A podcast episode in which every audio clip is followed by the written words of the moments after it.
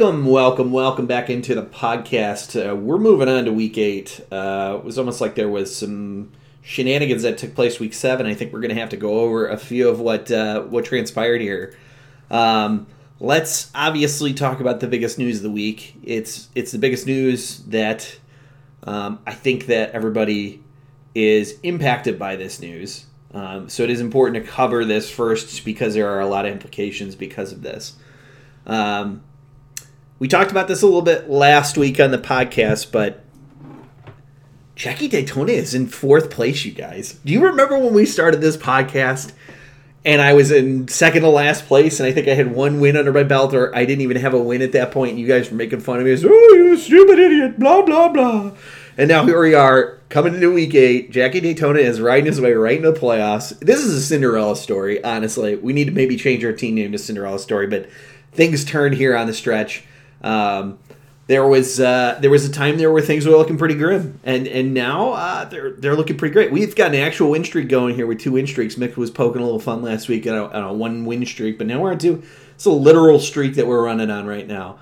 So uh, definitely definitely the Cinderella story of the week is that Jackie Daytona has moved into fourth place. Uh, Peel has moved into seventh place, which is a bit of a win after taking down Mick uh, this past week, which is a surprise upset as well. Um, and uh, we've got some guys that have really fallen here. Some some people that were poking some some massive fun. Uh, well, kind of Forever. I want to just take a minute to talk about Andy's team here, right?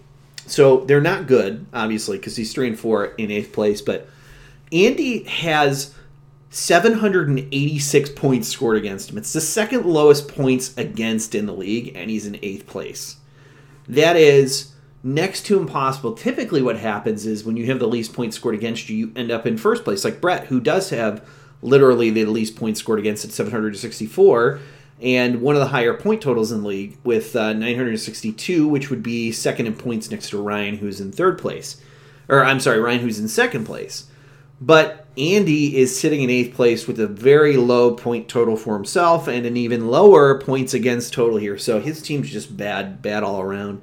Uh, he's 10th in the waiver, uh, 10th in our hearts, and uh, I don't feel bad for you, Andy. You came in here talking some mad crap when you when you joined the podcast about how good Devin Singletary was, and I'm just not seeing it, buddy. I'm uh, I'm certainly not seeing it. Hey, since I'm since I'm kind of on a little ramble of, of brag here, let's talk about the real number one story this week, and that is that uh, Hans Moleman is on a four game losing streak. Whoa, okay. So we talked about when Andy was on in our first podcast we talked about how to keep Jeff involved, he just has to win. And ever since then, Andy has cursed Jeff with putting him on a four game lose streak by mentioning it out loud. Uh, he's he's just on a tear in the opposite direction. The good news for all of these guys that I've just mentioned, Peel and Wakanda Forever and uh, Hans Moleman, is that they're sitting in a tie for fourth place technically at a three and four record, but the point total swings up your spot, and that would be me. Um, so fourth place is really a fight here. Um, Mick does fall from first to third. We've got Mighty Juice going from second to first, and Pontiac going from third to second. So those are your real shifty sort of moves this week with the implications. But um, there was a minor story this week. I guess we could probably talk about this.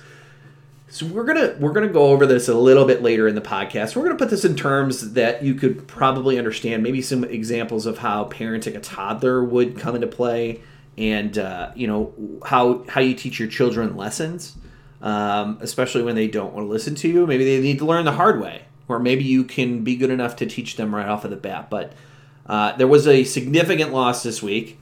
Uh, Blood Brothers did take down Galis' Gents. Galis Gents was given from some very solid advice. And there was uh, a little bit of a cock block from Mr. Peel coming in on the text message saying, no, I wouldn't do that. That's stupid. And then, hey, look, no trade got made. So I will reiterate in vocal terms and non text terms shame on all of you for not making offers to Galis Gents so he could weigh his options going into the week. Uh, and shame on you, Galis, because you were made an offer this week and you turned it down and said that you want to write it out. Look, here's here's where this becomes a real issue for me. Okay, because again, for me is all I care about when I talk about this stuff. I have Blood Brothers in week nine. Christian McCaffrey will be back in week nine. Alvin Kamara is not on a bye in week nine. I'm facing two of the best running backs in week nine. Thankfully, I believe my team is not. I'm, I'm through my buys by week nine, but this is just atrocious. Like I don't want to. I don't want to have to go up against that. That's that's insane to have to to have to face. And Aaron Rodgers has been playing really well. So you got the the second QB or one of the top five QBs on the team. Um, I think wide receivers is a problem, but who knows? They could win this week against Jeff, which I th- actually think they might do again. And uh, they could pick up a wide receiver because Jeff has at least one of those. So I'm not happy about it. I'm very, I'm very not happy about it. Um, I will give uh, my sincere congratulations to, Bro- to Blood Brothers, um, but I, I do want to like go back to this matchup this week because this is just something that I think does gain a look at again here. I know everybody was like, "Oh my god, the games were so interesting and it was so close. I wouldn't do anything differently." Okay, we have to understand here.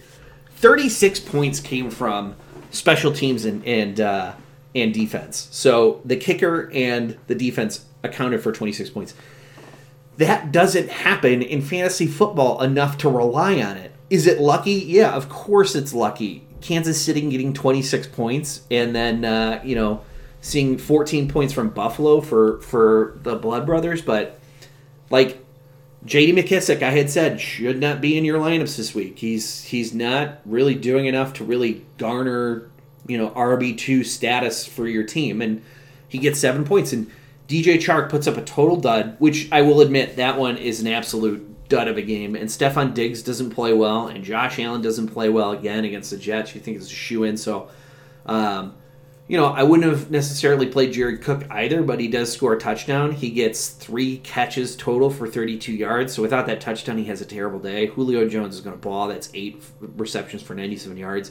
If Julio gets a touchdown, I understand things turn out different, but um, Aaron Rodgers goes for four passing touchdowns and 283 yards. Darius Slayton, uh, he does his thing very, very little on Thursday Night Football last week against Philadelphia, two for 23. Um, and then Jerry Jeudy in a snow game against Kansas City where they were down 43 to 16 is the final score. Two for 20 just won't cut it. And uh, you, you got to think Denver's got to figure out a way to throw the ball more often. Um, I think the biggest story to talk about now that we have your attention on what the Vampire is now about to do does come up in week nine. Chase Edmonds goes on a bye week eight. Okay. Christian McCaffrey won't be back week eight come week nine, when I have to play him, thank you again, Galis, and thank you everybody, We'll be at full strength with probably the most valuable flex play of the week and the top two running backs in the league. So I don't really think he has to have a top wide receiver at that point. And I know his target already if he's coming after my team, who it would be, but I won't say it out loud because I don't want that to be the case. That's our epiphany of the week, uh, hence the sound. But yeah, I just think I think that that team's turn around. So kudos to be able to construct a team like that and and do something with it. Um, Mike Williams only putting up a catch for four yards is is crazy. Hockenson scoring that touchdown uh, is you know, and that was the final score of the game too. I think was Hockenson's touchdown in, against Atlanta. And um, is Detroit good? I don't I don't know.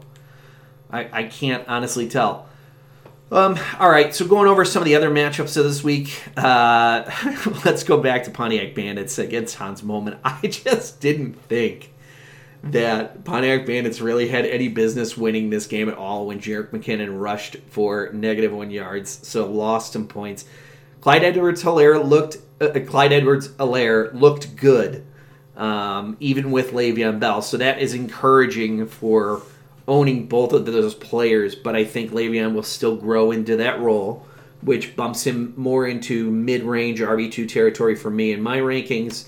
Um, Kenny Golladay goes six for 114. You love to see that. You wish you get a touchdown out of it, but hey, those points are more than projected, which is great, um, especially when it was WR15 on the week. Calvin Ridley. Um, let's keep flying him up in our rankings. We had him higher at some point. I still think he'll finish somewhere around WR5 territory, and he looks like it when he gets uh, 69 yards, one touchdown off five catches. Kind of wish the volume was there from a little bit more, but um, Julio Jones is, is going to be uh, balling out all year. So here's where the points really come in. Robert Tonyan is five, and then Younghoe Koo is two points, and Pittsburgh defense only has two sacks, which I'm surprised by. Pittsburgh has been really solid all year, but Tennessee's a good team. And um, with the way they played, you would have assumed that they would have had more than just two points in fantasy because their defense played really well over the weekend. So if you watch the game, you understand they shut Derrick Henry down in the run game, but you don't get points for shutting down the run game. You just get points for not allowing points and sacks and picks and all sorts of fun stuff, but stopping the run game. So Kyler Murray goes close to 40 points on Monday Night Football. This is the game that we were all watching and talking about. He looks so good on Monday Night Football. Uh, 360 passing yards, three passing touchdowns, and then he rushes for an additional 70 yards. Insane volume from him. He looks so good now. He had one bad week. I think it's just an anomaly that he had that bad week. He gets 38 fantasy points, and you're not going to complain about that biggest fantasy play I have ever seen in my entire fantasy history comes from Tyler Lockett on that Sunday night game on the opposing end. He has 200 receiving yards, three touchdowns, on 15 freaking catches. So the 15 catches is already enough. I have not seen, at least in a long time, and if I have, I, I don't remember this. He had 20 targets. 20 freaking targets. 15 catches, 203 touchdowns. I cannot say that enough. 53 points. That's more than Megatron had about six years ago. I think he had the highest with 51 or something like that. But uh, yeah, he just gets it done. Um, then you got Patrick Mahomes, who did not really have a, a, great day, but they don't need to. Like the run game was established, so they didn't need to do anything. That 43 to 16, someone scored points. It wasn't Patrick Mahomes, and it wasn't really CEH. Um, he ends up with 12 in the day. Terry McLaurin and Cole Beasley both have good days. I think the Cole, the Cole Beasley thing was a, a really good plug and play here for Jeff. I think on a bye week, he, he saw 12 targets, caught 11, and had 112 yards out of it. If he has a touchdown, he's got a huge day. 22 points, 30, a big day. Uh, Kareem Hunt, you know, you have him now, and he's he's in that spot to be this lead guy. And Kareem Hunt is certainly going to fill the mold here on uh, on a top back spot. So he gets 19.2 points. He actually like hit his projection spot on. Supposed to get 19.22. Um, just ends up with 19.2 because you don't really get you know the 0.02 points for anything. So uh, weird projections again from Yahoo. Uh, then you got Kenyan Drake, doubtful to return. He looks like he's facing a multi-week injury, but he only went five before leaving. Um, this is going to assist that Chase Edmonds play. I know I've said it a few times on the podcast that that Edmonds looks like the better back to own in that backfield, but now it's definitive. Um, I think when Drake comes back from injury, that he will not get that starting job back, uh, assuming that uh, Chase Edmonds is healthy. I think Chase Edmonds fits that mold. If you guys remember several years ago, Arizona, I know it was a totally different regime at the time, but quick story. David Johnson was buried as the number three running back on that team. And then towards the end of the season, I think it was through injuries or maybe CJ2K was still there at that point, um, and he was just kind of in the twilight years of his career. But uh, David Johnson emerged at the end of the year, and then I think for the last four games of the season, he was like RB number one, and that's why he was so high in the draft the year afterwards. Um, which then that year he went absolutely ballistic. So um, yeah, I think I think that we were looking at a little something similar here with the Chase Edmonds stuff. I'm not sure he's going to be that David Johnson sort of total, but this offense looks like they want a slim, quick, bursty running back, and that's this guy. He's not a north south running back.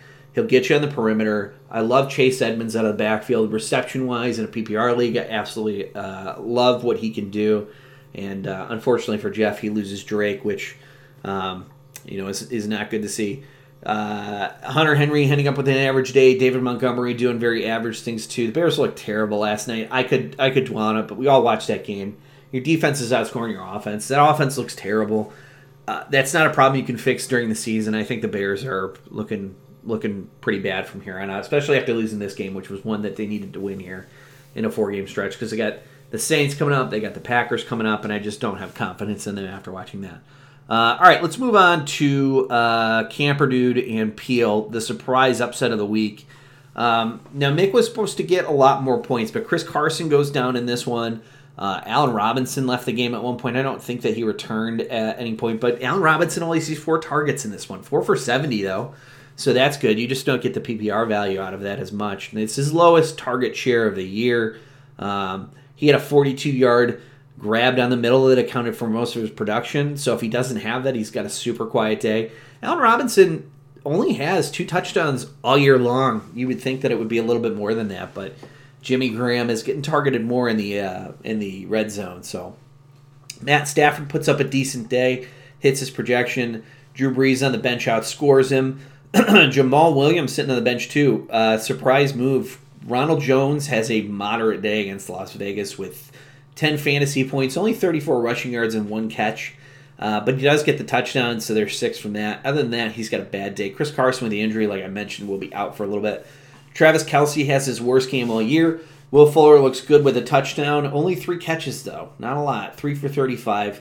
Um, and then I think special teams really carried the weight this week, but it doesn't matter. Peel goes on an absolute tear. Davante Adams is exactly what we thought that he was supposed to be. Davante Adams uh, uh, goes 196 for 13 catches and two receiving touchdowns, and his day is absolutely trumped by Tyler Lockett's day at 44.6 fantasy points. Uh, ben Roethlisberger in a tough matchup here does two passing touchdowns, but he threw picks three times, so he loses a lot of points from that. And he almost neared 300 uh, yards in the air. DK Metcalf has his most quiet day all year, only gets 4.3 fantasy points off five targets. A little surprising, but I think the story is that he was getting double covered and that Lockett was just breaking free. And so um, that's the threat that you see in this offense is when that happens, the other guy gets the volume and uh, teams won't do that again, so I, I don't worry about Metcalf going forward. Obviously, going to happen. Stream play, Gio Bernard, I love it over Mixon. Uh, gets 20.6, a receiving touchdown, 60 yards, and five catches. Good for Gio. Uh, Cleveland's actually got a really good run defense, so this is a surprise plug and play that turns out well. Um, I personally would have sat Justin Jackson. We talked about this a little bit earlier. If I'm if I'm having to pick between the three, I think Antonio Gibson would have stayed in my lineup, and Justin Jackson would have been the guy that I sat. But it's not like uh, uh, you know, it obviously didn't matter in the end. So, um, in in hindsight, it's always twenty twenty two. So, um, D'Andre Swift gets a rushing touchdown, four catches, twenty seven yards, rushing on the ground. Not great numbers, but the touchdown helps. So he gets 14 and a, uh, 14.8 points, and uh, yeah, it's enough to win. So the final score of that one was 134 to 106. Grats to Peel. Moves up into seventh place. We've got Mighty Juice versus Wakanda Forever. Brett wins this one, 145. He's got a four or five game winning streak at this point. I think it's a four game winning streak. Um, here, let's focus on this. I'll talk about this later. Um, but Devin Singletary, only six and a half points. Uh, this is a guy that Andy came out and was bragging about. So since Andy came on the podcast and was bragging about Devin Singletary in week four, he hit 18.7. Then he said 4.3, 5.5, and 6.7. So when you're asking why we think that Devin Singletary is not the guy to own, this is exactly why. He has less than 300 rushing yards off of 79 attempts and one rushing yard or one rushing touchdown all season long. Josh Allen destroys his floor and has more rushing yards all season than Devin Singletary, and Zach Moss still exists in that backfield. So I don't play Devin Singletary anymore at this point. I don't think you can trust him moving forward. I think you move up someone in your, I, you know, I think you move up Darrell Henderson over over uh, Devin Singletary now. Uh, after watching last night's performance, I'm not super encouraged, but the volume is more there. He gets 15 rushes for 64 yards against a Bears good front defense. So, uh, and and Darrell Henderson will be playing Miami. So, I'll be interested to see if Andy does make that move. Uh, Jonnu Smith, he, um, sorry, I'm burping. He he's got some weird production these past couple weeks. It's Pittsburgh. I get it. Pittsburgh's good but he hasn't scored over two and a half points these past two weeks. And uh, after being the hottest waiver tight end pickup all year long, this is some really ugly production to be seeing. I think you ride this one out. I think there's a lot, obviously, better days ahead for him. Um, but it's concerning. It's definitely concerning. Mike Evans also a little concerning here, but I think things are going to swing in his favor now that we've le- learned that Godwin has a broken finger and that uh, Mike Evans is probably going to get leaned on a little bit more. Um, it'll be interesting with Antonio Brown in town to see what happens. I think Mike Evans is going to have a much bigger game this upcoming week against the Giants, who are actually not awful against the pass, but they're they're middle of the pack. So what I would do here is uh, do what you've been doing all year. Rely on the touchdowns to come into play. He is going to be a red zone target. Um, even though Gronk is being used now appropriately, um, I still like Mike Evans here uh, with Godwin out. Keenan Allen doing Keenan Allen things. He's a PPR monster, 10 for 125. Derrick Henry gets stuffed and doesn't look good, and that turns into a 15 point day. So we just saw Derrick Henry's floor is 15 points. And uh, you gotta love that. You really do. I, I think Derrick Henry is undisputably right now the number two running back in football, um, in fantasy football. He's the number one. Fa- he's the number one uh, running back in football right now, uh, but not fantasy. That goes to Alvin Kamara. And uh, AJ Green looking like AJ Green again. I love that Andy had the confidence to play him after looking to potentially trade him a couple weeks ago or fade him completely. He ends up with 15 points. Uh, when Joe Burrow throws the ball 61 times, it's got to go to someone. So 13 of those targets go to AJ Green, and I like it. Now, what I don't like is the reception rate to the target share. Just over half were caught by AJ Green, and I don't think that those are top targets because Tyler Boyd had a, a, much better day than AJ Green did. Um, but I do love the fact that AJ Green continues to be involved in the offense, and Cincinnati finally friggin' figured out how to use him, put him in the slot line him up differently. Don't just keep him on the perimeter. That's where AJ Green has shined in the past, is being moved into the slot. So good for them.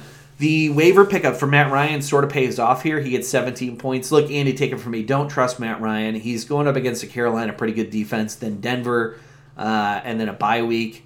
And uh, you just don't like Matt Ryan. If Julio Jones is out, I guess he's okay when he's in. Um, and there there aren't tons of other options out there. I think people are starting to roster two quarterbacks in our league now, which is sort of interesting. Um, last thing on the on the team, I will say Tampa Bay is a great defense. Hang on to them; they've got a good matchup coming up this week, so that'll be interesting.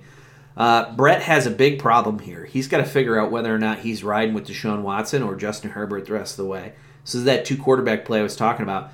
Deshaun Watson has a great day at 24 points, but Justin Herbert goes for 38 points. He's got 347 yards in the air, three passing touchdowns, 66 rushing yards. It's just a great day from a rookie, and I love the story there. Um, what I don't love is how it happened. Tyrod Taylor losing the job because of a punctured lung due to a trainer. Um, but Justin Herbert taking over the job and looking good immediately is not something that rookies tend to do. So kudos to uh, Herbert for doing that. Robbie Anderson has had a good year this year. Uh, an average day, six for 74, Godwin getting injured with the broken finger doesn't really equate on his numbers here. As he's got 23, 9 for 88, and a touchdown. Zeke, oh boy. All right, so I don't know what to do with Zeke for the rest of the year. Does Tony Pollard deserve more touches? I, I don't think so, but they might. I mean, Dallas looks bad. They lost 25 to 3 to Washington. The Washington football team wins that game, and good for them. But Dallas looks bad. I think I think you're getting ready to fire Mike McCarthy sooner than later.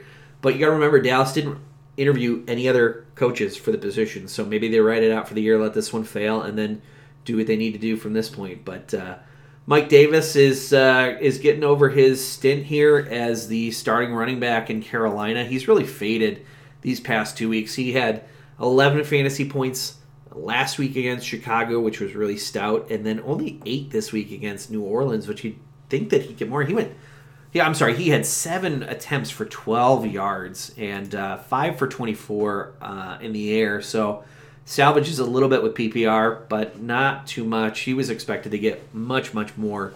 He was supposed to get 18 points. One more week with, with Mike Davis, and then you got to make that switch. Darren Waller, great job from him. Uh, six catches, a touchdown, and 50 yards. He's great. AJ Brown, he's also great. 27 fantasy points. Uh, I don't want to talk about kickers, but Zane Gonzalez got 16 points, and Philadelphia's defense got nine. So a good week from the special teams play there. So Brett takes that one down. Andy loses. Um, all right, and then my matchup. This is the year and uh, Jackie Daytona. So Jackie Daytona, me, the number one uh, in points this week. So I'm going to pay myself ten dollars in pennies, um, beating Jake out. Uh, Russell Wilson, great game, 32 points. DJ Moore, 25. You love to see that DJ Moore has gotten traded uh, to three different teams this year, and he makes his way over to Jake's team and looks good. I think they've all been fair trades for DJ Moore. I think he's a little bit undervalued when he was getting traded each time. So to end up here is great. Corey Davis, 15 points. I hate Corey Davis, but I do love Tannehill, and when they're connected, this is great. Actually, Corey Davis has not gotten under 11 points all year long in fantasy, so uh, maybe he is better than we anticipated. Maybe he's like uh, DeVante Parker when he was doubted by a lot of people and then turns thing around with a good quarterback. Because uh, with Tannehill under center in Tennessee, he has looked a lot better. Todd Gurley, an anomaly, 63 yards, two rushing touchdowns, two catches. Um, all right, Atlanta, I see you. I get it. I thought Todd Gurley was done, but I guess he's not. Todd Gurley's lowest point total of the year is six. and that's off 21 attempts for 61 yards and no catches in week two against Dallas. Since that point, though, it seems like they've figured out how they're going to use Todd Gurley. He's averaging 18 touches a game. So good for Todd Gurley. I guess he's moved up a lot in my rankings from being down. Hey, here's another guy that's that's come a long way. Rob Gronkowski. That, but I don't know what to do with Gronkowski. Is he a top five? I guess with Tom Brady, he has to be five for sixty-two and a touchdown. He's gronking out again. I don't. I don't have doubt that he's going to continue to do well. Um, surprise, but not a surprise this week is Chase Claypool only getting one point. I would have thought that he would have been targeted more. He's one catch for minus two yards this game. Diontae Johnson comes back. Uh, Juju Smith Schuster, they're going to try to get going, and I don't think that the game script was going to be kind enough to get Chase Claypool going against a Pittsburgh defense. So I'm not totally surprised that he's held back. This is a big holdback from what I thought. Maybe he get like six to eight points, but uh, yeah, Chase Claypool just does not get it done. Point eight. Um, Robbie Gould 10 and Los Angeles defense getting 15 points. I think you could almost play any Bears or any any defense against the Bears now and still end up with points more than your projection. Um, I, I did end up going with Ryan Tannehill again this week. I was concerned about the matchup, but my other play was going to be Ben Roethlisberger, who got picked up, and I think Tannehill ended up with more points than Ben, so I was happy. He got five rushing yards, two passing touchdowns, 220 yards, a very modest day, but that that's no picks and uh, 17 fantasy points for Tannehill, who's just been efficient. He's not uh, he, he's not the flashiest guy, but he's efficient. And I don't know if I mentioned this last week in the podcast. I know I've said this a couple of times to some people that last year, after he took the job over in week seven, he became QB2 from that point on. So he was better than Patrick Mahomes was the second stretch of the year, and that's hard to imagine, but he was. Since that point, since week seven of last year up to today, Ryan Tannehill has been QB3. If you want to go back and look at that, please do. He has been QB3, and he is always, always underrated. So uh, I'll take it, put it in my put it in my roster, and and lock it and not move past it. I think they're past their bye week now because of all that COVID stuff. I don't think they actually have another bye coming up, so um, I'll have him the rest of the way unless he gets injured. Tyler Boyd, like I said, great game. 11 catches, 100 yards, and a receiving touchdown. If you watch that game, that receiving touchdown was like right on the edge. It was a great touchdown. Um, he, he caught 11 to 13. So we talked about this with AJ Green, also had 13 targets, but catches seven.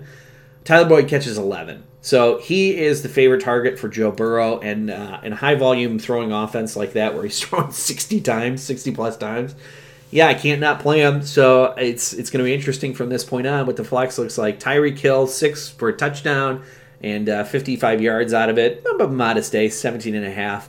Problem with Tyreek Hill at this point is um, game script is always going to be dependent. Like if they're walloping a team like they should always be, Tyreek Hill is either going to get his points really early on or just not see anything. So the receiving touchdown, I believe, came a little bit later in the game, and that was just a statement. So I was lucky to be the recipient of that. Uh, David Johnson, one receiving touchdown, 42 yards on the ground, 42 rushing yards. Uh, this is a very average David Johnson day. And by average David Johnson day, I mean this is what we're kind of expecting out of him this year. He's just he's just turned average. I don't want that to be the case, but he's just turned average. My, my guy, James Robinson, the hero of the year for me, uh, 120 yards on the ground, one rushing touchdown, and one receiving touchdown. He continues to look like the only viable piece in the Jacksonville offense. Uh, targeted six times too. So and he also gets a two point conversion. I, love James Robinson. He he's such a great story this year, and I, I won't dive into it again. Um, but great north and south runner. An organist his cuts a little bit. George Kittle, ten points, modest day, five for fifty five. Uh, DeAndre Hopkins, 103 yards in the air, 10 catches, one receiving touchdown, 24 fantasy points. Uh, Harrison Butker has 14 points and Los Angeles has six points. I know what I did. Uh, I thought that the uh, the Chargers defense would do a little bit more against Jacksonville, but whatever. I'll take the six points out of it. Come out with a win, and uh, that's Week Seven's recap. Let's move on to Week Eight here. Uh, very briefly, I'm just going to go through who uh, is playing who, what the matchups are, what the surprise matchups are, uh, or what the the surprises might be of the week here. So, I've got myself playing Galis Gents, who just lost CMC. Uh, CMC does not look like he's going to be ready for a Thursday night game this week anyway. So he was uh, designated as a uh, participant in practice today with a hat and shorts on. So uh, not quite there, but uh, is doing some drills. Encouraging to see from who most of us figure is going to be the top back. Mighty Juice, which is Brett, against this is the year. Um, I can tell you right now, Jake, this is not the year Mighty Juice is going to have this one. Camperdude and Wakanda Forever. Tight matchup, probably the matchup of the week as far as points are going to be concerned. That one's going to be close. Pontiac Bandits takes on Peel. Peel looks like uh, he may squeak out with this win here, I think, because he's Ryan's got some buys coming up. And then uh, the scary matchup again this week is even though you probably have Christian McCaffrey plugged in ready to play, uh, Jeff has a lot of buys coming this week. He's got Terry McLaurin and Kenyan Drake on buy. He also has Keelan Cole on buy this week too. Uh, I think you have to play Juju Smith Schuster. You hope Miles Sanders comes back, but he's still questionable because Leonard Fournette is the only other running back on that team. Um, as far as uh, Blood Brothers goes, if if for some reason Miles Sanders does come in, I think that Hans Moleman will get the edge. If Miles Sanders does not come back, no edge to Hans Moleman. Blood Brothers is going to take you down, and I think personally, um, I don't know who I would end up taking on this team. Uh, probably Kareem Hunt, but if Chase Edmonds is going to play, do you really want four valuable running backs at that point? This will be an interesting one.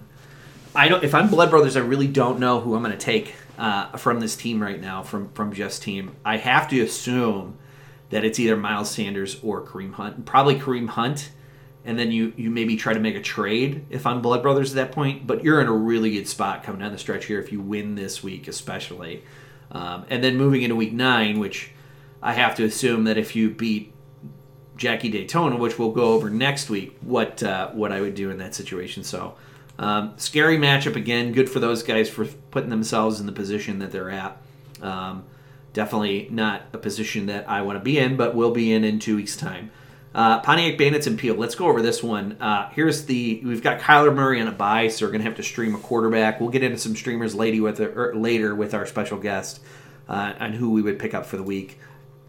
Lamar Jackson is going to get Pittsburgh this week for Peel, so I'm still playing him. I mean, that's a no-brainer. Obviously, I'm not going to stream a defense or, or, a quarterback over a defense, but if I ever was going to, it might be against Pittsburgh. So um, it's certainly not going to be Ben Roethlisberger, who is playing the opposing side of that and going up against a Baltimore defense, but um, there are some options out there. Uh, yeah, so with with uh, Kyler Murray on a bye this week, uh, he's going to have to stream. But aside from that, I just don't see getting 20 points from a streamer this week unless it's Carson Wentz. So we'll see if they actually put the waiver to pick that up, and if he does, it'll be a very interesting matchup. So um, definitely one to keep an eye out for. All right, next matchup of the week is Wakanda Forever and Camper Dude. I think this is the second week that Camper Dude is going to be put on the spot here. You really got to win this one, or five and three is going to take you away. Right now, Andy's favored, but uh, no buys for either one of these guys from the guys they've at least got plugged in right now. Looking at both rosters here, the only person that is on a buy on either team is Will Fuller. Other than that, surprisingly, a week eight fully healthy game with uh, with starters in here. So um, I, I, love the, uh, the the Myles Gaskin play. Uh, you don't want to play J.K. Dobbins. Uh, Ronald Jones looks like he's on the bench for some reason against the Giants, which I am not sure that I would do that. The Giants are not great. They're middle of the pack against the run. Uh, they actually give up 10th overall to the running back. So uh, go ahead and, and put in put in Ronald Jones there. Um, that's what I would do at least. So then we've got Mighty Juice, which is Brett against This Is a Year. Are you changing your team name so that I have to say This is Brett every week? You could just change your team name to This is Brett so we all know that. Justin Herbert gets the start this week. It looks like Deshaun Watson uh, on a bye, obviously, which is why you made that pick in the first place. But moving forward, it's going to be interesting. What's surprising to me this week is that we just saw Justin Herbert go off, and ECR still has him ranked at 10. Way too low. Way too low. Against the Denver defense, I'm gonna I'm I'm playing Justin Herbert all day, every day from this point on. Um, yeah, so I, I'm to give the advantage here to Brett, who's to pick up a kicker. Right now, ECR's got 122 to 121. Yahoo's got 128 to 121 in favor of Brett on both of those. Um, but also keep in mind ECR is taking into account, and so is Yahoo, that Brett doesn't have a kicker, which will probably account for another seven points. So uh, give me Brett in that matchup. Uh, and then I don't know if I stated my my wins for the other ones. I've got uh, Hans Moleman to win, even though I think they're the underdog. I'm going to take that. Uh, we need that. I need that. Pontiac Bandits is going to lose to Peel this week. Peel will win that one. Um, I think that uh, Wakanda Forever will beat Camper Dude. Uh, and then I've got Mighty Juice to beat uh, This is the Year. Mighty Juice, again, being This is Brett. Uh, and then my matchup against Galis this week. Oof. Okay, so you lose CMC. You weren't playing him this week anyway. You're doing fine. You're you're three and four without him. Things have really taken a turn for the worse. Stefon Diggs better days ahead. New England's not playing well. Julio Jones is playing the Panthers this week. Melvin Gordon's playing a stout uh, Chargers defense. I don't know if you're planning on playing Brian Hill. Maybe you are on Thursday Night Football. Uh, so be it. Hunter Renfrow on uh, against the Cleveland defense. You do you. You're not going to get advice from me this week, but you've got several buys, so it's unfortunate. There's just uh, not much to plug and play here. So um, looking at my team though, Tannehill against Cincinnati, that's pretty generous. A QB six, Tyler Boyd, uh, 18th, uh, Tyreek Hill two. Uh, Jonathan Taylor comes off his bye against Detroit, which has been pretty generous to the run.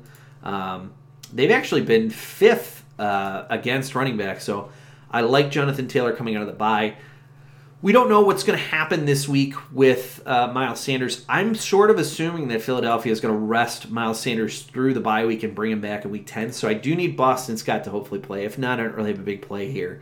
Uh, George Kittle, tight end two against Seattle. I mean, yes, obviously. Uh, and then Travis Fulgham. I'm going to end up playing him this week against Dallas. Like, why the hell would I not do that? Um, and then, uh, like I said, Josh Allen is going to go against New England. Stefon Diggs, same thing. Um, it's just not favorable for for Galis this week, so I, I, think I'll take this one as well. I need these middle of the, the the year wins to start moving my record up in order to be competitive at this point. So um, those are my picks for the week. Uh, real quickly, I want to go over some of the waiver pickups this week too. So my number one quarterback waiver pickup is Carson Wentz. Obvious, playing Dallas. Like why would you not? Then, as far as running backs go, I would tell you that Zach Moss is available. And if you're looking for a week eight play, Zach Moss is not the guy. But if you're looking for a rest of the season play, Zach Moss is the guy. Um, I know that I've said that the running backs in um, Buffalo aren't necessarily that great, but Zach Moss is a bigger threat than Devin Singletary is because of his ability to catch the passes out of the backfield. So I think he has more value in that. Then, uh, if I'm looking for a rest of the season person to pick up at this point, it would be Nyheim Hines. I think would be my number two waiver pickup for ROS. Um, yeah, I just think that Hines has a lot to kind of produce for that backfield in a PPR league, um, more so than a guy like Carlos Hyde would do, which maybe the guy that I would recommend. Um, Chris Carson is going to be missing a little bit of time, but we've heard this story before. Chris Carson was supposed to miss time Hyde was supposed to come to take the job, and then guess what? That week came up. Chris Carson ended up playing, and Carlos Hyde was the guy that was injured. So go freaking figure. I mean, I'm just not going to recommend Hyde because there's a little bit of spite there. Wide receivers, rest of the way. Diontae Johnson is on waivers right now, and I think you're going to have to pick up Diontae Johnson if you're in need of a wide receiver. He is the number two guy on that team. I know Chase Claypool has been really great this year, but that was when Diontae Johnson was not playing, and then we saw what happened when Johnson came back. Uh, injuries, sure. I know they're a concern at this point. His injuries have not been anything long term that would make me super worried. But um, I, if you're not looking like you want to be confident in a Diontae Johnson play, Sterling Shepard's out there. Uh, I think he's a fine pickup. I'm not sure he's the greatest, but Tee Higgins is still out there too. And uh, yeah, you should pick up Tee Higgins because Joe Burrow throws that ball quite a bit.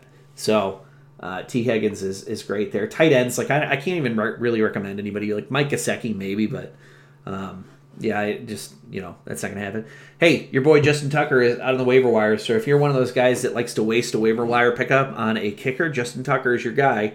Um, no defenses that I would really recommend streaming for the rest of the year. I think. Uh, uh, you probably maybe like the 49ers if they're if they can get healthy and back they'll be better than 10 but uh, in a 10 man league like the only other team i might consider picking up would be like uh, the colts but yeah other than that those are really going to be my waiver pickups for the rest of the season as far as weeks eight, eight, eight is concerned i think like i said wentz uh, JaMycal Hasty's got a shot at doing some special stuff this week uh, Tee Higgins again would be my guy. Richard Rodgers is, is a good one. Gesicki, like I said, is still out there. Or Jimmy Graham if you like that Red Zone, I got to cheer for the Bears bullshit. Um, and then Rodrigo Blankenship. This guy just looks like a football player, doesn't he?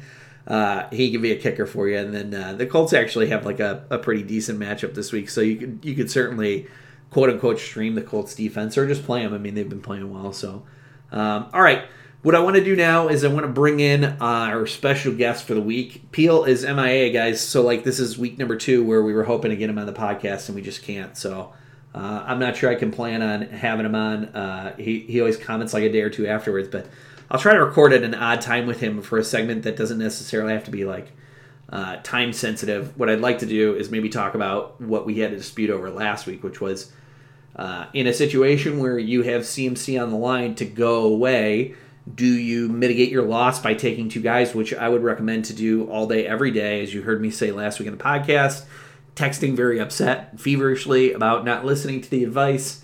Uh, we're going to get into that with some toddler lessons from our special guest, Becky, who is filling in today. Uh, we're going to learn a little bit with Becky about, you know, maybe, hey, if I had like, uh, if I had a special treat, um, but I was offered maybe, you know, two treats, not quite as special, would I take the two treats instead of the one special treat or risk losing that special treat and having nothing? So, what's your best alternative to that? Um, so, without further ado, let's jump into the segment with Becky and take it from there. Mm, okay, we're good. You sure? What are you implying that I recorded a 20 minute session with you earlier and didn't actually record it? That's exactly what I'm implying. No, you're not implying. What's the correct term for that when you're not implying? Inferring? Inferring. Yes. You're inferring that? Yes. No. I don't know. Anyways. You're the teacher. Hello, everyone. What? This is my podcast. Don't you introduce us? No. Do your job then. Oh, you know what I just realized? What's our our kid is down for a nap and we're down recording a podcast. That is accurate. we should be cleaning upstairs because it's so freaking messy. Our house is a dump truck. Why? Well, I think a lot of it has to do with the fact that we were going to move, then didn't move, then halfway unpacked, and then I started school. So, Do, you know Zach is a listener to the podcast. If you had a message for Zach at this point, what would it be? I'm sorry, Zach, it didn't work out for everyone. It's terrible. Yeah. But I'm actually, you know, oh, I drove past the house today, and Oh, you did- you they, did? They had some pretty weird furniture in the uh, in the house, so I was like, yeah, well, they like the eclectic stuff. That's fine.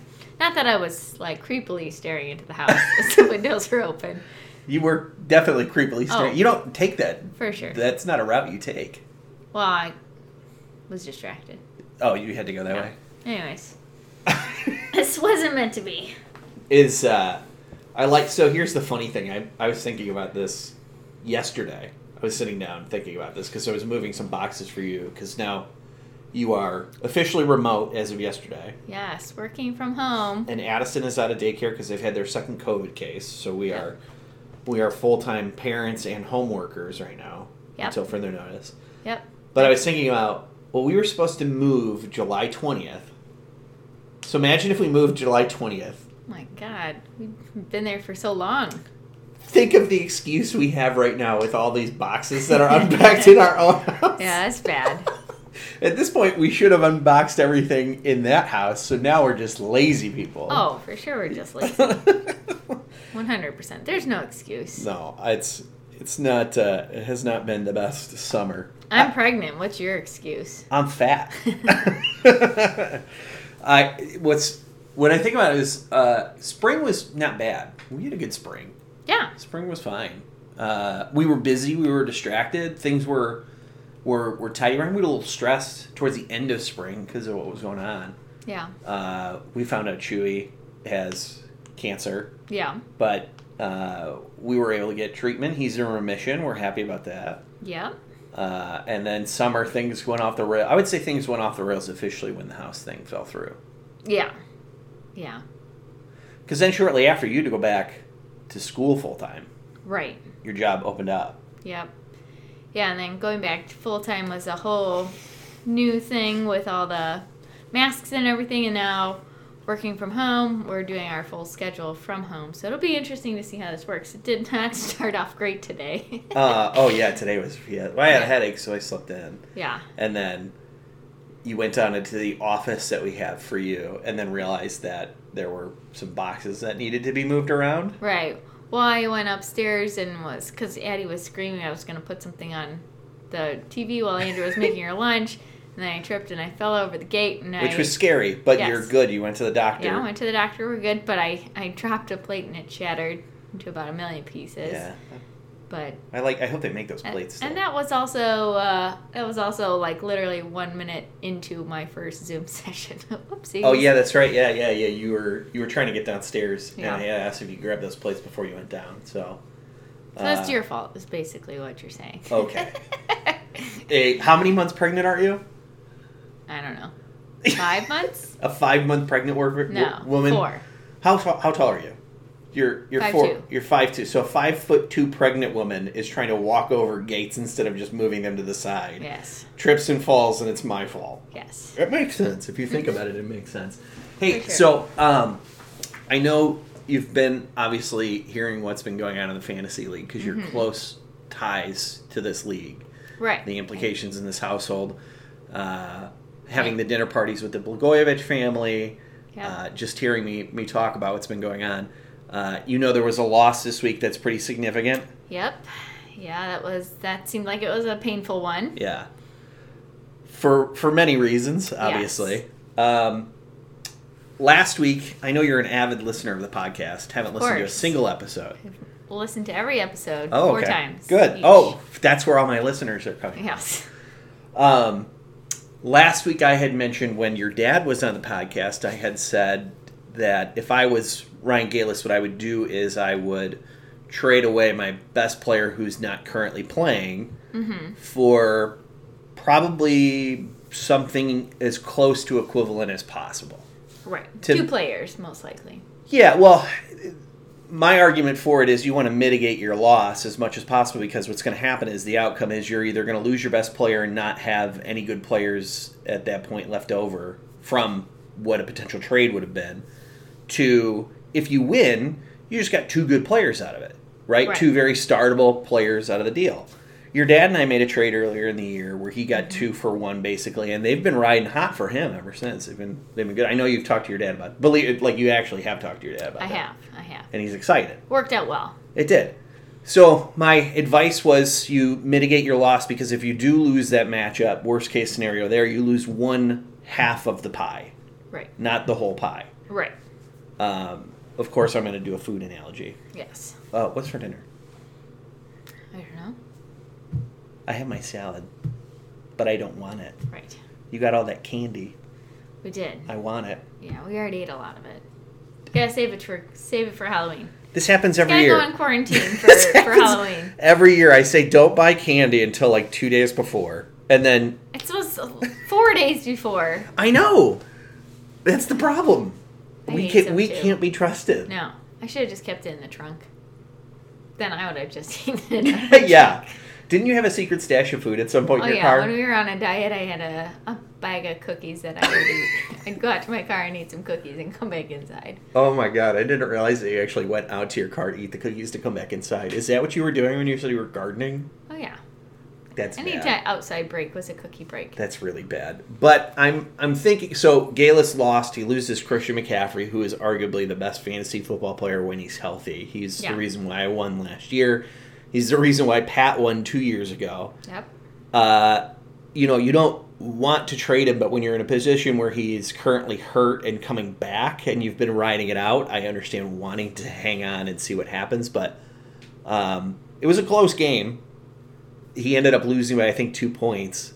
But his defense got 26 points, which doesn't happen in football. It just, that doesn't happen often in football. That's like once every four weeks, something close to that can happen and uh, his kicker actually put up a fair amount of points too. So I think he accounted for like 32 points between both those, maybe more than that. Yeah. So I, you know, from like a skill position standpoint, which is your wide receivers, quarterbacks, tight ends, stuff like that, I'm not sure he made the right move. Actually, I'm sure he did not make the right move because he ended up losing.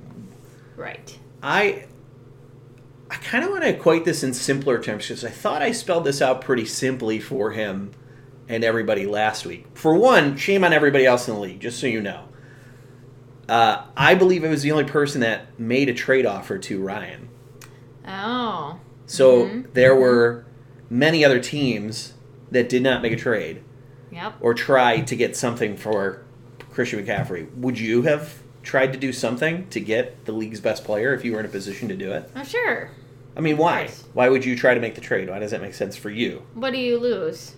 You don't lose anything. Well, you giving up two people for one. I mean, wouldn't you say if you're on the other side of the argument, giving up two people for one might not be But if he's going to be back and he's one of the best players, I would think that that would be the case. that you would want Yeah. to try to make? Yeah. Yeah. But what's the argument for hanging on to those other two players that you might try to give up? Uh, collectively, I mean, uh, well, if he doesn't come back or if he gets injured again, then you are screwed. Yeah, you lose that Yeah. trade outright if sure. if you lose two people for for one. So I had made a trade uh, offer for uh, James Robinson, Tyreek Hill, and Ryan Tannehill for uh, uh, Josh Jacobs, or not Josh Jacobs for uh, uh, whatever Buffalo's quarterback's name is that I'm blanking on right now, and Christian McCaffrey. So if you were to look at the points from this week, he would have won the game by a lot because Tyreek Hill had a touchdown and I think he had 17 fantasy points. And uh, James Robinson was the second overall running back of the week with 30 some, 31 points. So there's no way that game's close. So not only would he have mitigated his loss, he would have hang on to both of those players in the situation. If he had accepted my trade, I don't know if other trades would have went out there. It would have gone that way, but he Right. didn't get any because shame on everybody else for thinking. Yeah, tisk tisk. Yeah. Um, I try to equate this, like I said, to like what are some lessons that we try to teach our one and a half year old, like when when she's doing something she shouldn't do, but she has to learn the hard way. Well, if you want to see like a like a hot pepper or something, you say, "Don't eat that. Don't eat that." And You're she's got it in her regret hand. She's got the hot pepper in her hand, Then you tell her not to do it, right? and she does it anyways. And then she's got a mouthful of fire. Right. Whereas, like, Learns what, a hard lesson. what would you do to get her to like coax her to put the pepper down and maybe take something from you? I could offer some something else, something sweet, some yogurt, Ooh, some yogurt would be good. candy. yogurt's not the same as like what if, what if she had like a like a spoiled piece of candy she thought the candy was good but it's like eight years old Yeah. i don't know why we have eight year old candy in the house but let's just say we had eight year old candy me. yeah the state of the house sure so she's got eight year old candy in her hand and she really wants it and you say no no don't eat that like i have uh, a payday here it's not the best candy ever but like Right. it is got some I actually like paydays. so paydays are good what's a bad candy like a heath bar I don't like Three Musketeers anymore. All right. Well, I mean, Three Musketeers is good to me. But let's just we'll go with Three Musketeers. Maybe not everyone's first choice Yeah. of a candy, but it is a good candy, right? It's got Mhm. chocolate in it. Yeah, it's got chocolate. So you like chocolate, yeah? Yeah. What if you had two Three Musketeer bars? Could I possibly have two Musketeer. So you've got you've got two Three Musketeer bars, and you say to Addison, who has an eight-year-old Reese's Buttercup, which is her favorite candy, let's just say, Mm-hmm. and uh, we say, "Oh no, no, put that down, put that put that candy down." I've got two pieces of candy, and she Mhm. says, "Well, I like candy, hmm but I like Reese's Buttercups the most. I'm going to eat this." Yeah. She eats it. She throws up. She has a bad day. Right. Right. Which is what happened. R- Which is basically what happened, right? Right. yeah, that's that's the Gala scenario. That's what Right. happened here. The other sort of situation that you would have had here is say like, oh, yeah, I'll take your two pieces of candy, and here's the Reese's Buttercup, and then all of a sudden someone comes in and steals one Three Musketeer from her. hmm She still has a Three Musketeer, right? Right. So it's not a total loss Right. at that point, which is like your second worst case scenario, but Right. still not awful, right? Right. Would you rather have thrown up? Would you rather have one Three Musketeer bar, or would you rather have two Three Musketeer bars? Much rather have two Musketeer bars. So that's your best case scenario. Correct. What's the what's the ultimate best case scenario? Is that That- you? Well, wouldn't the ultimate best case scenario is that you flip the Reese's Buttercup over and see that it didn't actually inspi- expire eight years ago? It's, oh yeah. yeah, You that would would- be. Yeah.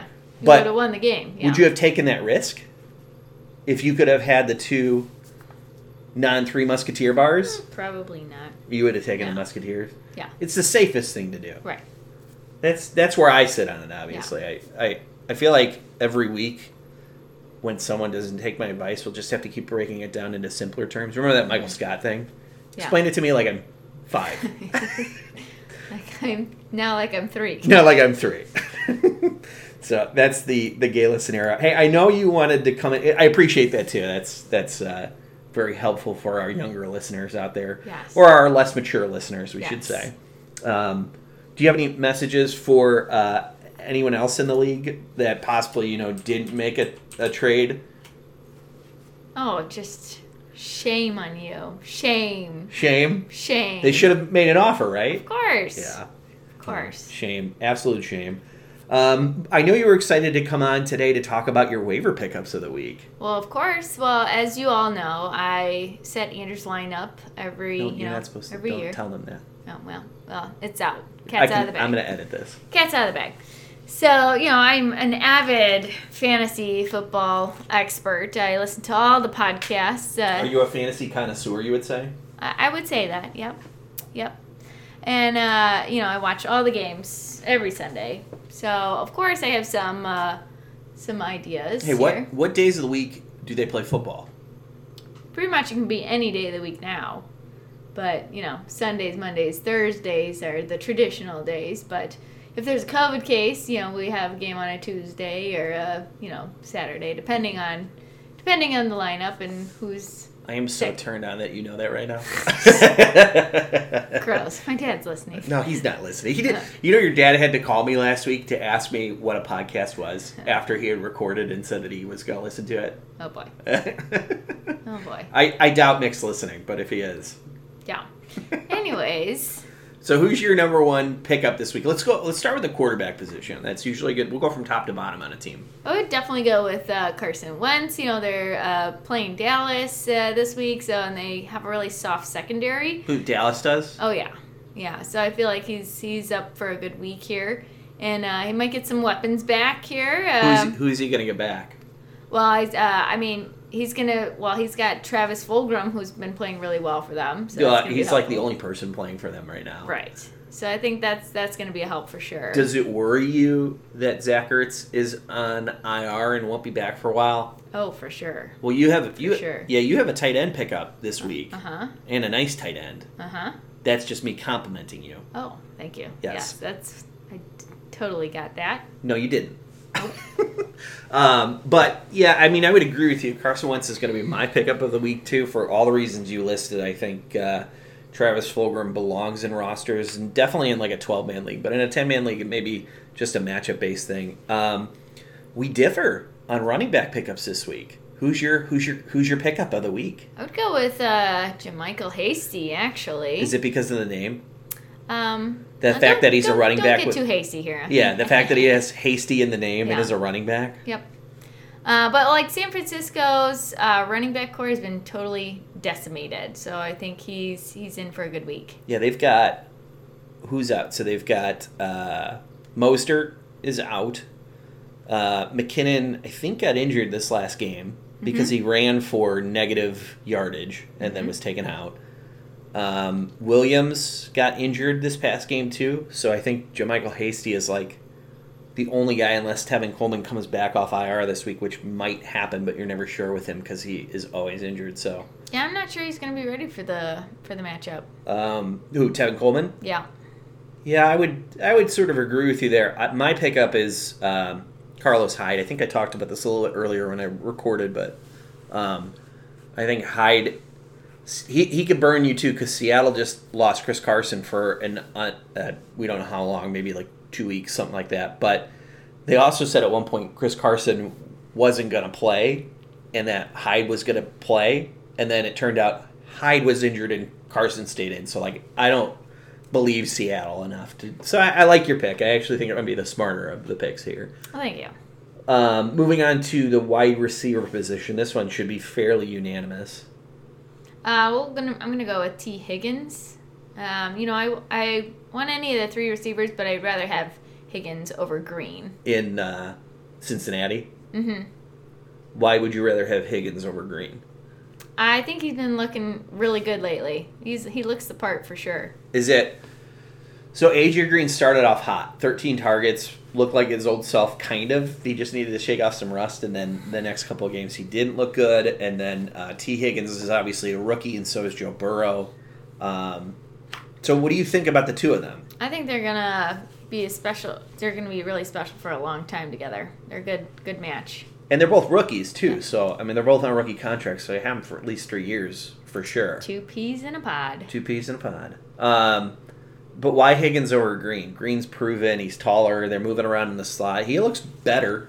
Joe Burrow throws the ball sixty times a game, which to put it in perspective, I told you earlier, like a quarterback should probably throw anywhere from thirty to forty-five times, pretty much maximum. If they're Yeah. throwing more than that, they're usually like desperate for touchdowns or. Yeah. No, I think I think he looks he looks really good lately, and I, I definitely see him having a good week. Um, yeah, the matchup is is also uh, not necessarily ideal, but it's better. All right, so this is that that tight end that you were talking about before. Um, he is uh, Philadelphia Eagle. So who's the guy? Mr. Rogers. Mr. Rogers. Mr. What is it? Mr. Rogers. Mr. Rogers. Office. Yes, I don't remember what the quote was, but it makes me laugh. just Mr. Rogers. yeah. Uh, why Rogers? I mean, first of all, so I'll say this: I, I get it. I get it. Tight ends are uh, hard to come by. And there's not much to choose from this week, actually, but uh, you know, I think uh, tight ends are hard to come by aside, aside from yours. Oh. Oh. Hey. um, I'm blushing by that. But like on any given week, I don't think there's any more than like three or four good tight ends. It's something I talk about a lot. Is uh, like you've got t- two of the best in the league. is Travis Kelce and then George Kittle, and then it's sort of like everyone else in the middle tier, and then nobody else after that. You could probably say a name and then another name, and I would tell you like do whatever you want at that point. Right. So he, Richard Rodgers falls into that territory, but what you have him on here? Why? Uh, I mean, who else does he have to be? Um, who else does Wentz have to throw to aside from Fulgham? That's true. Alshon Jeffery is uh, a Philadelphia Eagle. I know you know that. I miss Jeffery. I know you don't. You know why you don't? He has. He. I think he's only played like sixteen games since not being a Chicago Bear. Yeah, but I still like him. Well, yeah. I mean, he's a he's a Super Bowl winner, not having been part of the Bears, so he's Yeah. not too upset. But he, and just, he doesn't really play football anymore, and he's he's getting up there in age, so like he's not gonna be around much longer. God, we're getting old. Yeah, I know. It's kind of crazy to think about. But uh, um, DeSean Jackson just went on IR. He's had a six to eight week injury, so he's totally done for fantasy purposes. I think you might be able to get him back in week 16, like at best, but why would you play him if you're in the championship at that point? Like, Right. there's really nobody else. And then, uh, like you said, Alshon Jeffery. So Fulgham's top target. Uh, Zach Ertz is also on IR with an ankle injury, so he'll be out for a little bit. Um, and then uh, Dallas Goedert is still on IR and probably not coming off for a little bit. So I think you're right. I think Richard Rodgers is the maybe the top pickup of the week. I would agree with you on that. I don't think Mr. Rogers. Mm-hmm. I think Mr. Rogers is, is the, the best of the best. Um, let me just see here if there was anything else uh, as far as like who who would your second picks on uh, waiver be if we had to maybe pick up somebody this week? I'm not, I'm not sure that uh, like it's an ideal pickup, but somebody that you might want to take a flyer on. Like you just name the names, I think is fine enough I think like Teddy Bridgewater. for quarterback Teddy. Yep. Um, we talked about Carlos Hyde, but who would be maybe your third guy for running backs? Uh, probably Zach Moss actually. Uh, Buffalo. Mm-hmm. Zach Moss. Uh, Devin Singletary has been playing super well, but I think game script is different there. Um, who's your second wide receiver pickup this week? Uh, Diontae Johnson for If- sure. If he's healthy, but if he's not healthy, who would you take? Uh, Brandon Aiyuk. Aiyuk, yeah, yeah, that's a good one. Tight ends, like maybe Mike Gesicki, right? Mm-hmm. You could go for Jimmy Graham. Uh, Jimmy's interesting because I don't think he had a good game last night, but he was targeted in the red zone. So um, we don't have to talk about kickers or defenses. So there's that. Well, hey, uh, you know who you're filling in for today, right? I believe uh, the person that was, that was supposed to be here was uh, Mr. Mr. Andrew Peel. Are you surprised that he's not here? I am certainly not. I'm certainly not. I'm surprised that I am here. I'm I'm surprised you're here too. I got completely ghosted. I texted him last night to remind him, just for everyone that's listening too. So if you're going to be on the podcast, generally what we like to do, unless you're available on Tuesday during the afternoon, is to record at lunchtime. That's what I do. Is I record at lunch and then I post it. Um, if you're not available on Tuesdays at your lunch break, Monday night would be the day. That's what Andy did to record. We did a Monday night so that we can get this out Tuesday for for commutes home, so that people can listen to it where it's somewhat relevant for the league. Um, Peel was aware of this and decided to flat out ghost me. So i am going to be interested in what his excuse is. I'm sure it's uh, going to be a doozy. I'm glad I am your last uh, option. No, you're my first option. Oh. You are my Mhm. first. When Peel wasn't here, I didn't go to anyone else Uh-huh. other than everyone else in the league and Yep. then you. Yep. Yeah. So you were, but next would have been one of the next door neighbors because there's like no one or Thor, like the dog.